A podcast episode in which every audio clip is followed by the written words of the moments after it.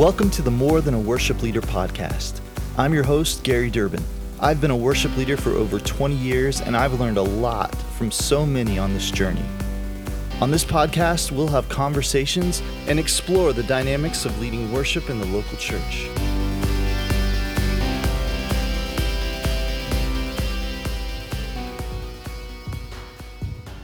Healthy things grow. That's a phrase I've heard over the years in the church world, and it's usually in reference to church metrics, attendance, and numbers. But I've come to the opinion that large attendance doesn't always equal health because discipleship isn't always a given. It should be a given because that was the Great Commission given to us by Jesus. My guest today is Troy Kennedy. Troy is someone I highly respect and look up to, and as you'll notice, has a passion for worship and discipleship in the local church. He's been in ministry for over 30 years, and the majority of that time, he was a worship leader for churches, including a season at Saddleback Church with Rick Warren. He and his family have been in the Kansas City area at Westside Family Church for many years, and he's currently the Next Steps pastor there. I've really enjoyed my time with Troy, and I know you will as well. So here's my conversation with Troy Kennedy. Hey, Troy, thanks for coming on the podcast today. I'm so, so excited uh, for our listeners to hear your story and hear what you have to share. Oh, thanks, man. It's really a privilege for me. Well, like I do with uh, everyone else, I'm asking them your craziest or funniest, maybe most embarrassing moment. Doesn't have to be embarrassing, but just something wild that's happened to you on stage as a worship leader. As a worship leader, well, I tell you, once years ago, um, you know how sometimes I don't know if you do this. When I when I used to get bring a new song to the congregation, I would like try and teach a portion of it before we would start it. So I'd like teach the chorus or something to like, okay, everybody got it good, and then we go on and we we'd actually start the song. And uh, in this case, it was a song that I had written, and um, we got up there and then, you know, we just finished like an opening song, say, Hey, got something new for you. I want to teach it to you. This is how the chorus goes. And I was, I would, I would play the chord. And for the life of me, I could not hear the melody. And I'm standing there. I was like, I wrote this and I really should know it. And I play the chord again, nothing. I couldn't hear it. And I was starting to panic. And I look at one of my singers and I go, How's it go? and she looks at me and she goes. I'm like, no, that's not right. That wasn't that wasn't it either. She didn't have it either. Turns out I was playing the wrong chord. and I should have been playing like the five, and I was playing the root or something. Just I was just playing something wrong. And eventually we figured it out, and the congregation got a big laugh out of out of it, and we we, we did it. But I was just like, you'd think you'd know, you'd think you'd have that one figured out, and I I just it was very funny it is kind of wild, you know, because I write songs as well and written a lot of songs for our church to sing. And it is a wild, weird moment when you turn to your team and go, ask them how your song goes. Yeah, how's it go? I have I have definitely done that. Yeah. Or, or like forgot the lyrics. Oh man. Stuff like that. Yeah. Yeah, it's yeah, it's it's it is a weird weird feeling. I have a mental block about lyrics as it is. So I uh, uh I when I was in when I was like 18 years old, I was singing at a graduation of this college I was going to, and with an orchestra and a choir and the director, and I'm a freshman singing this solo. You know, it's supposed to be a big deal, and uh, I I got into this song. There's like 150 people all in the band and the choir and stuff, and I I got up to like the second verse of the song. It just came up blank, mm. just nothing. Like, and it had never happened to me before so I just panicked and I couldn't even make it up. Finally, by the time the chorus came around, I was able to do it. But the director's looking at me going, sing, sing anything, just sing. yeah. Ever since then, I've been scarred when it comes to lyrics. I got to have some kind of little support prompt or something somewhere mm. so that I don't wind up uh, traumatizing yeah. everybody again. Yeah. Uh, I've always been good at remembering chord progressions. That's right. that comes really easy to me. Right.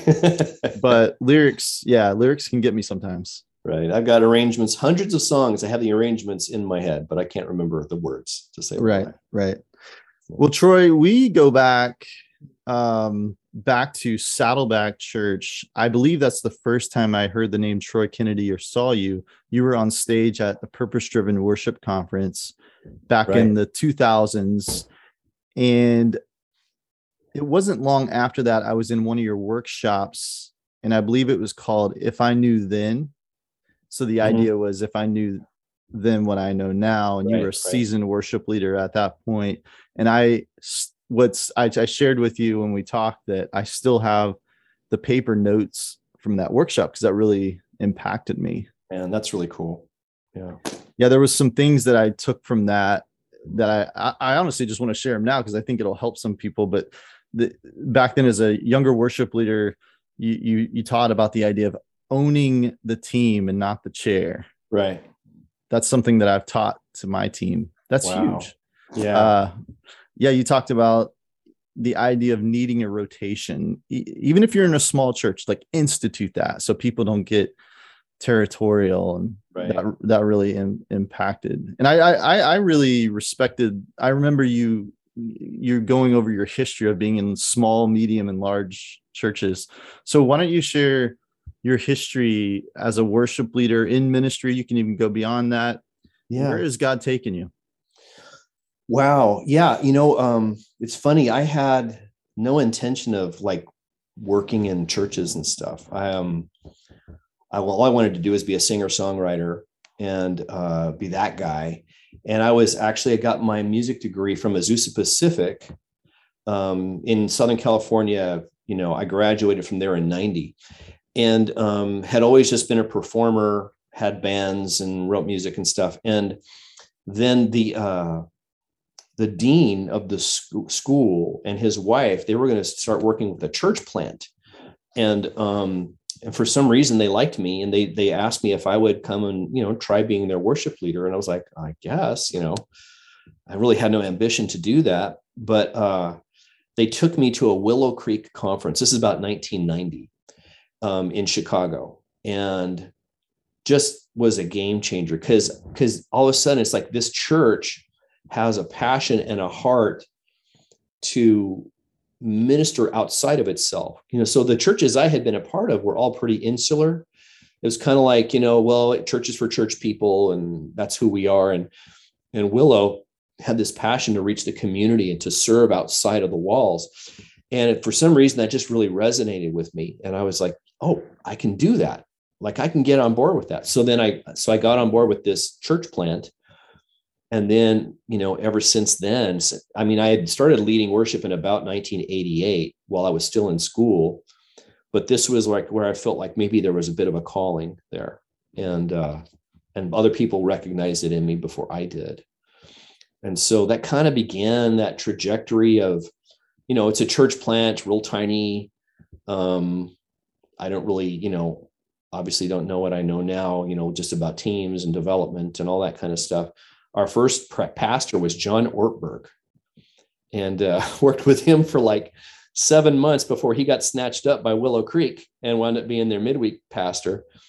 And then uh, after that, I went on to do some other things and did some singing and touring and whatnot. But ended up over the course of years um, working in churches anywhere from like a hundred people to Saddleback, which at the time was like sixteen thousand.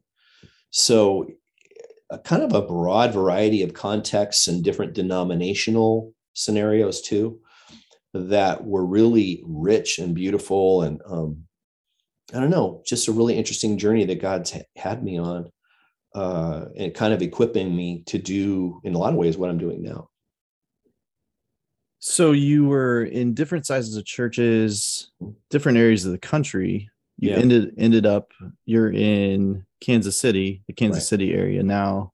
Tell us tell us about how you ended up there, what your role was when you got there. Yeah. So um I was at another church in LA in the South Bay part of LA and I had uh, been married for a few years. We had just had both of our boys, my wife and I, and they so they were very very young. One was still in a, uh, an infant, the other one was like just barely a toddler and um, I got a call from this church in Kansas City asking me if I was happy where I was at. I was like, well, I'm a Kansas City or I'm, a, I'm an LA guy. I'm never leaving Los Angeles. because I felt like it was strategic. I loved LA. I loved the smog and the cars, the pollution and everything. I love the weather, all of it, the ocean. I was dyed in the wool Southern California guy. And this pastor calls me. I was like, yeah, I don't think so. And then, long story short, as we prayed about it and really felt like the Lord was releasing us from our assignment to this new place, this new assignment, sort of like a kingdom you know, almost like a military kind of a thing. I have a new post for you. I want to send you. So it's like when my wife and I realized almost at the same time that God was really in this thing, then it was like, oh, okay, well, I can do that. Um, so I sold my surfboards and we moved to Kansas City, and I can't get any further from a large body of water than where I am right now.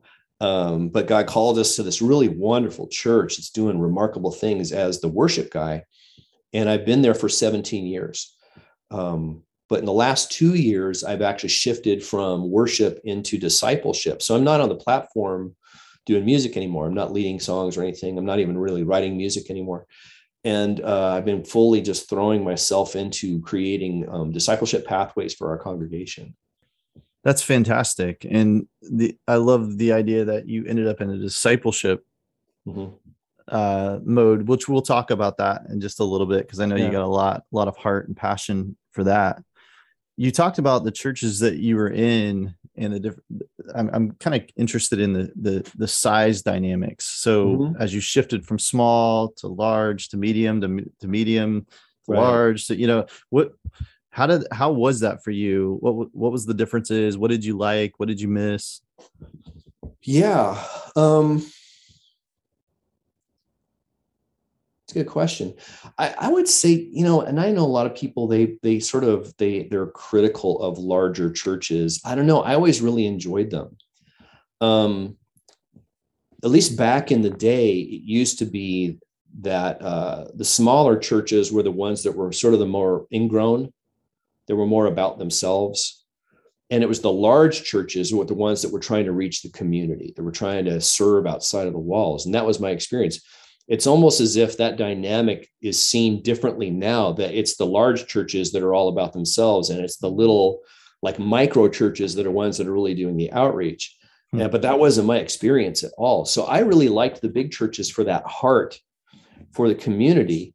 Um, obviously, as a worship guy, not to be too uh, mercenary about it, but you just have more resources at your disposal in a larger church. Oh, sure. Um, but um, so you can do different things, and you you know you I had staff and all of that. I but I also know what it's like to be the one guy who's doing the graphics and doing the arrangements and editing the loops and, and writing the charts, you know, and just um, I remember my first full-time job i was uh, basically my office was like this closet.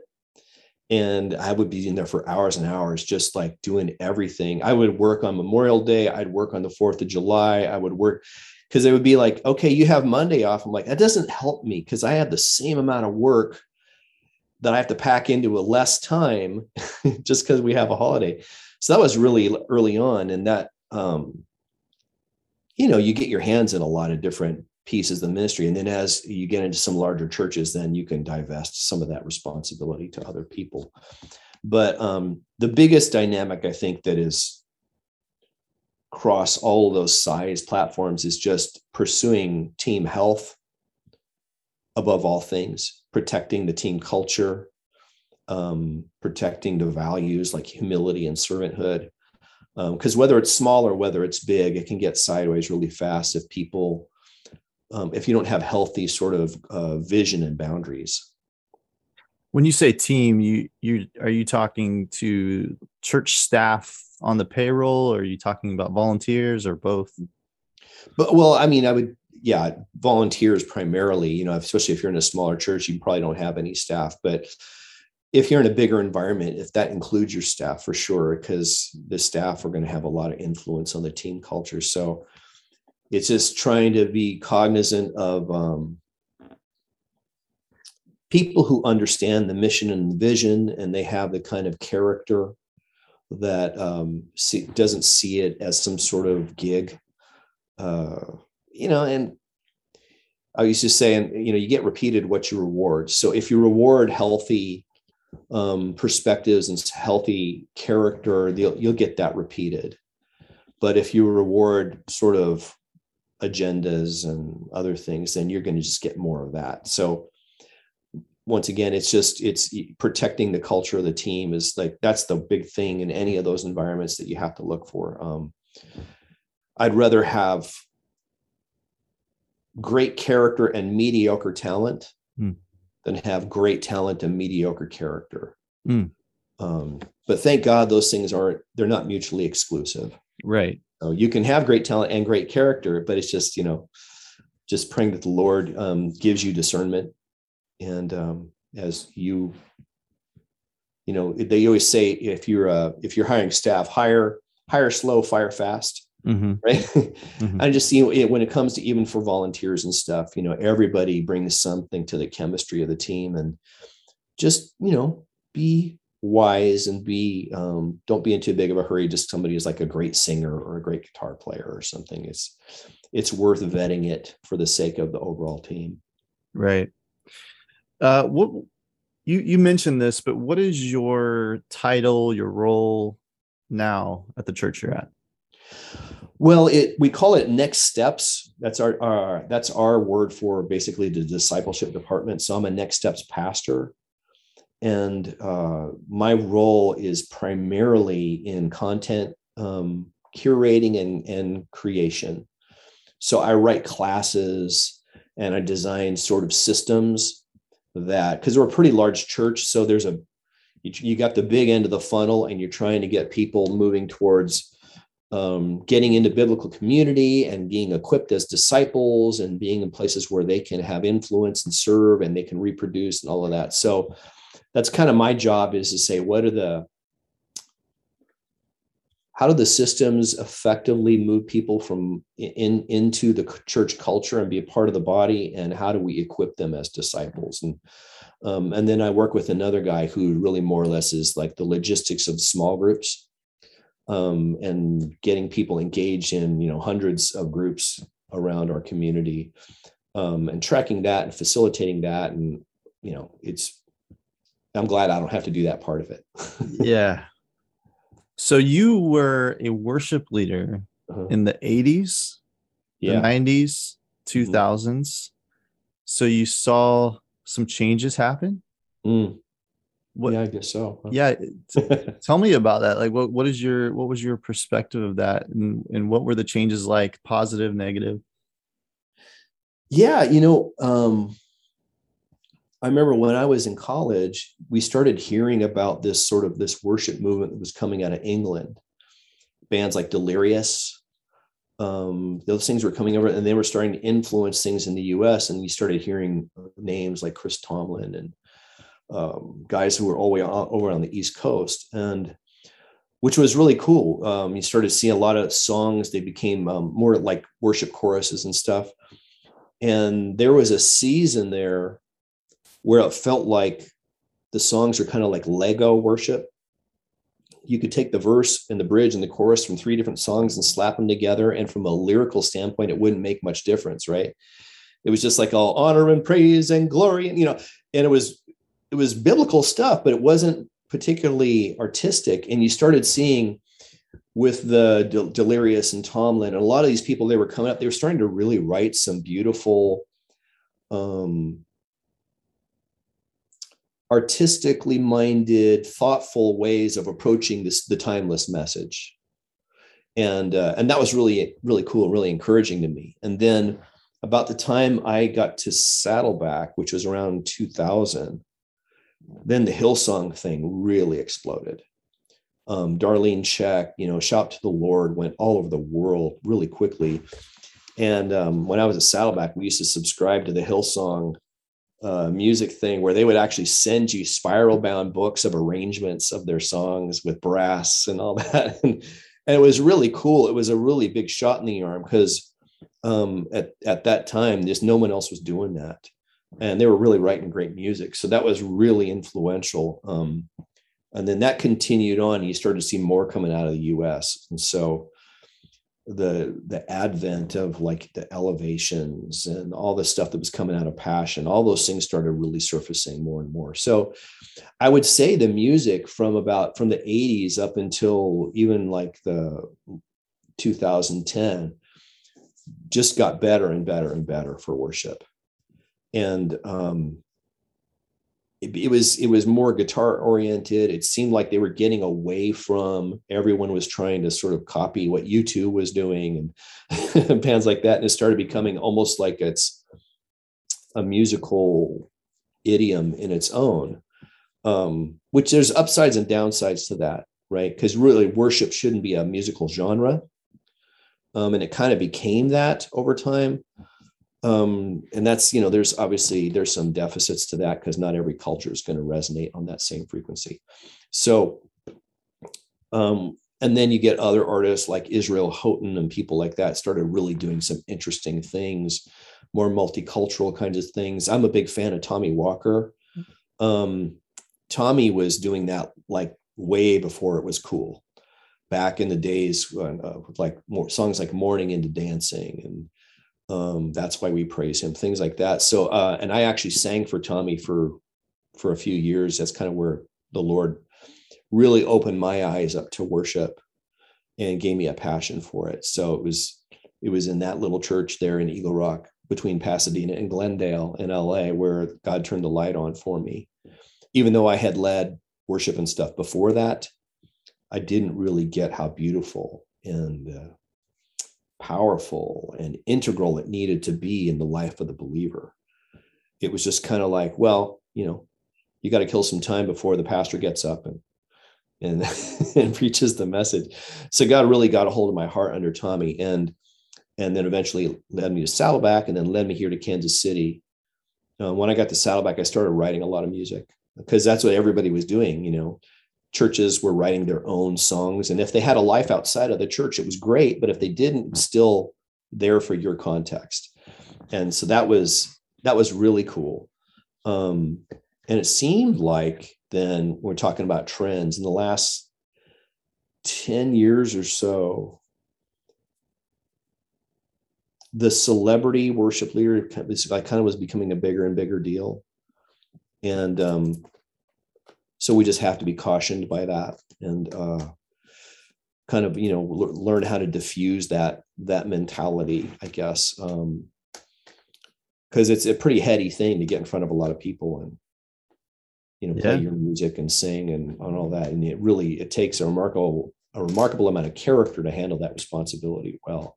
Guys like charlie hall and crowder and you know i don't think any of those matt redman those guys weren't trying to be celebrities but it's sort of the God gave them a certain amount of influence, and some of those guys handled it really, really well.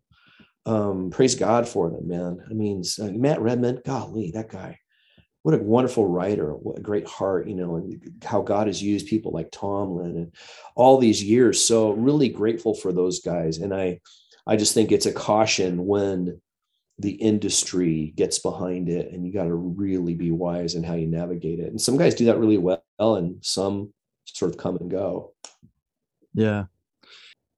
Transitioning to kansas city you were the worship leader for a season then you transitioned to your role now. Yeah. Was that tough to give up the worship leading uh, on sun on Sunday or Saturday services on the stage, or were you ready for it? yeah, no, that was hard, and because uh, I, I was here for 15 years as the worship pastor, that's what they hired me to do, and and I'm older. I'm 57 years old now, so I got here when I was 40, and um, came in as the worship guy, you know, developed a team I was really happy with, developed the worship kind of values and culture and those things, you know, and and I think uh, I the Lord was just so gracious and patient with me because I'm just thinking I'm just going to ride this pony, you know, until I can't ride it anymore. And um, but you know, you and I both know as we get older, it's it's wise to raise up other leaders, right? Wise to start passing the baton you know i would lead fewer and fewer songs in a given sunday i would you know give away those roles to other people. Um, and but I still headed up the team and kind of uh, determined direction and all that. And it was great. And I was thinking it was really healthy and really good. And um, it's hard to see your own expiration date in the mirror. I think, um, you know, it's like, well, the the hamburger buns is starting to get stale. We might want to think about doing something else. And uh, praise God for our lead teaching pastor. He started having the conversation with me and saying, Troy, you know, I think we're going to need to head, we're going to need to do something else. And I, I was a little, I don't always say panicked by it, but it's a little bit of an existential crisis because, you know, it's been such a part of your life for, you know, 32 years. Um, and I'm like, I don't, I don't know what else to do. Like i feel like i actually know what i'm doing in this area and who's going to hire me to do that you know at my age and everything. So it was one of these things where i had a lot of 2 a.m conversations with jesus and a lot of um well what next lord? What are you going to do? I still have children in the house. I uh you know i'm looking at college for them and all this. So I, it was really um scary prayerful desperate you know, on your knees kind of time. And at the same time, the church was really great. They weren't like saying, you know, you're out of here in six months. They're just, they were saying, look, we're going to help you discover what the next season looks like. Um, and we're not trying to get rid of you. We're not in a hurry. If, if it takes a couple months, if it takes a couple years, we're going to, we're going to walk with you as we head into this next thing. So I didn't have that like financial crisis or anything, but it was definitely, um, really hard. And I got a hold of a book by John Eldredge called Fathered by God, uh, which was really timely and helpful. And basic message of that was, you know, the Lord is, he's not going anywhere. We're doing this thing together. I have my heavenly father who has a perspective that I don't have, who sees down the road where I can't see and asking me to trust him as we walk into this new season.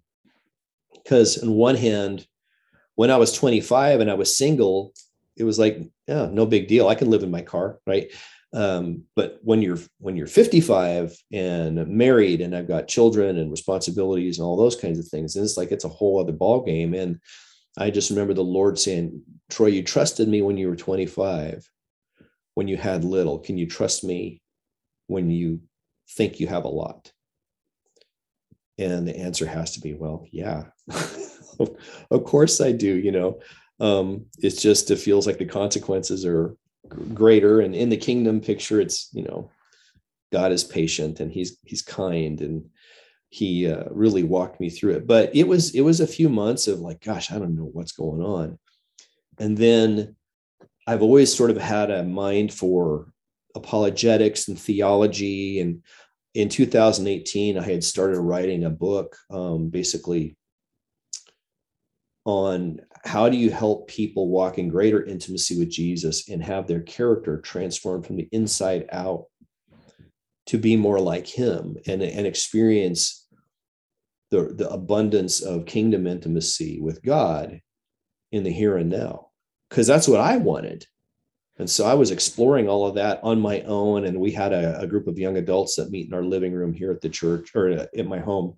And um, and I actually walked them through that whole thing 12 weeks of spiritual practices and stuff. And I wrote that just on my own because I cared about it and it was important to me. I had a passion for it. And um, so all that to say that me moving into this discipleship role where we're trying to figure out how can we put handles on those things for, for the whole church, not just for my young adults here, was a really kind of like an obvious segue that I never saw and I never thought I could be doing what I'm doing now, which is just I wake up grateful every day that I actually get to exercise this whole other part of my brain.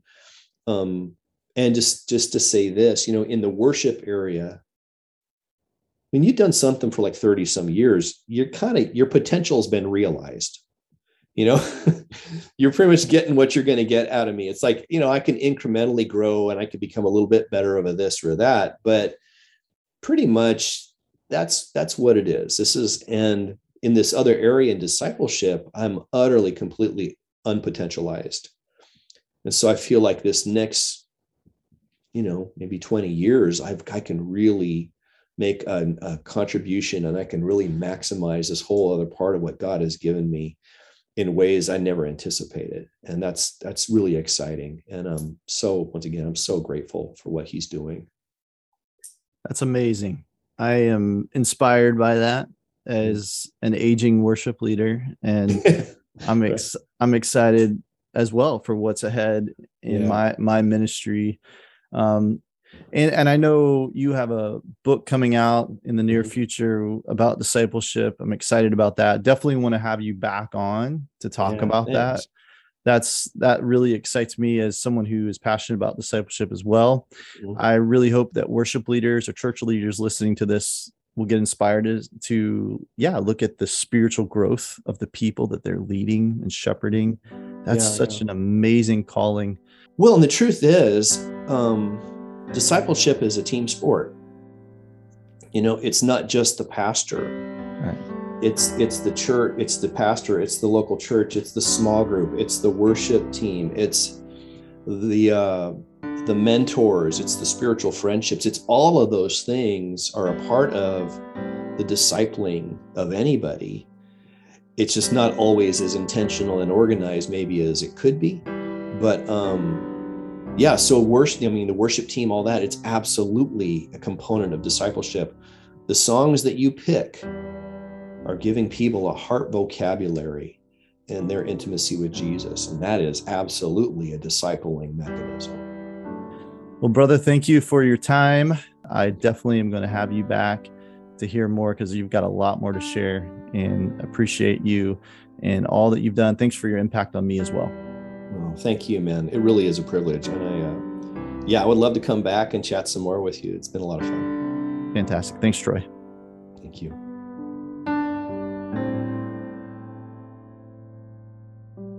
Talking to Troy, I was reminded of the calling and privilege that I have as a worship leader. Did you catch what he said at the end? He said discipleship is a team sport. If we're doing this right, we're actually playing a part in equipping, inspiring, and discipling the church. That's a higher calling than just singing and performing songs every week. I speak to this in my book, More Than a Worship Leader. Here's what I said don't settle for just being in front of people, be in the lives of people. It's easy for us to focus on the music, gear, and overall experience. We need to focus more on people. After all, they are the church. Spending time with people forces us off the stage and places us into their lives. Our love for God will nudge us toward people. I'm inspired by Troy to embrace and step up to the higher calling of discipleship. And I'm encouraged to know that as a worship leader, I can make an impact on and off stage in the lives of those I lead. We'll never regret loving people. Love is more important than any song we will sing. Jesus is love, and love will make us more than a worship leader. Stay tuned for the next episode of the More Than a Worship Leader podcast. I'd greatly appreciate you subscribing and sharing. Thanks for listening.